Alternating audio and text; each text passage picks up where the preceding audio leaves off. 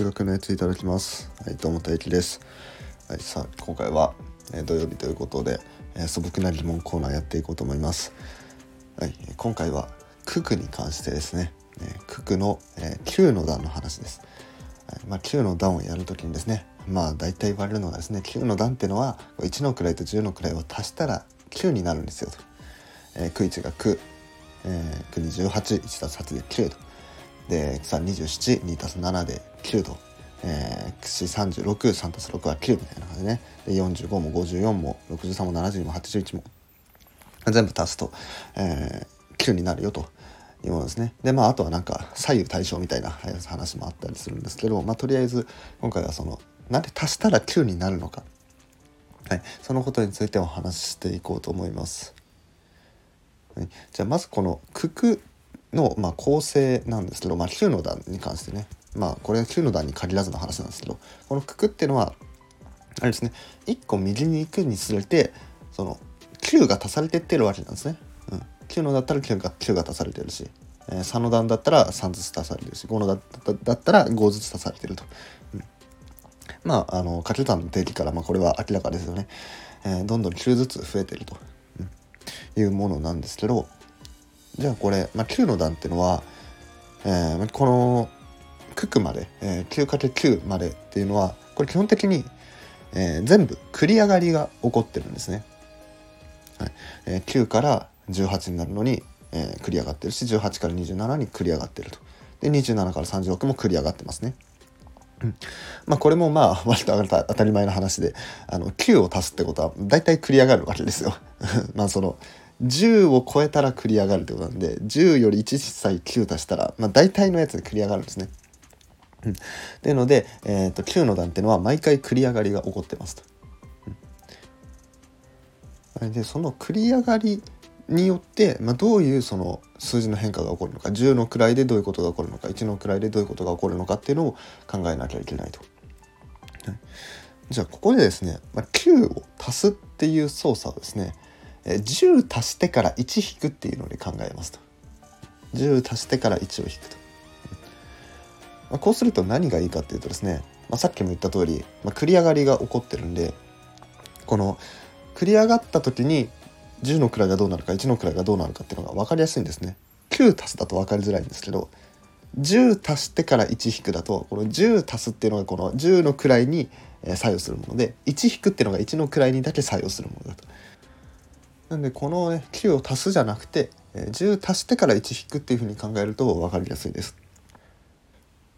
そういうふうに捉えるとどういうことが起こるかっていうとまず10を足すってことはこれ10の位がの数字が1つ上がるってことですね。つまり9から18になるってことは9の、まあ、10の位はまあ0ですね。でそこから18に行って0だったのが1になったわけですね。次18から27は1が2になってる。10の位が1から2になってる。で27から36は2が3になってる。で36から45は3が4になってる、じゃあ次に1を引く、えー、これを考えてやると、まあ、これは分かりやすいですね。1の位の数が1個減るんです、えー、9だったのが18になる時に、まあ、9から1個減って8になってる。で8から、えー、18から27は8から7に減ってますね1個で27から36は7から6に1個減ってるというふうになってるんですね。って考えるとなんで足したら9になるのかもう分かりますよね。一番最初が9でした。でその後に10の位が1増えて1の位が1減ってます。要はプラマイ0なわけなんですね。ってことはじゃあ18に関してもまあもちろん足したら9になりますよね。27ももちろん足したら9になる36ももちろん9になるということで、えー、9の段っていうのは必ず足したら9になるというわけなんですね。でこれはですね、えー、足したら9になるっていうのは、えー、一応90まではいきますね。99になったなっちゃうとこれ足したら18になっちゃうんでね 9×11 ですね。まあ、これは成り立たないんですけどでもこれはねあのもっと一般化する方法がありましてあの9の倍数の判定法っていうのがあるんですね。それがですねま各桁の数各桁の各桁の位の数を足した時に9の倍数になってれば元のやつも9の倍数ですよっていう法則があります。で例えば、えー、どうしましょう342みたいな数を考えた時にこれ3たす4たす2すると9になりますねなんで342は9の倍数なんですね。で他にも何があるかな？729みたいな数があった時にこの729もこれ9の倍数なんですね。なぜかっていうと7たす2たす9がこれ18なんです。で18は9の倍数ですね、なんでこれ9の倍数と、まあ、なんでこうなるかっていうのねあの気になる方はあの俺があの月目でやってる数学講座今ね整数やってると思うんですけどそれの最初のあの倍数っていうところでこの倍数の判定法のこと話してるんでよかったらそっちを聞いてみてください。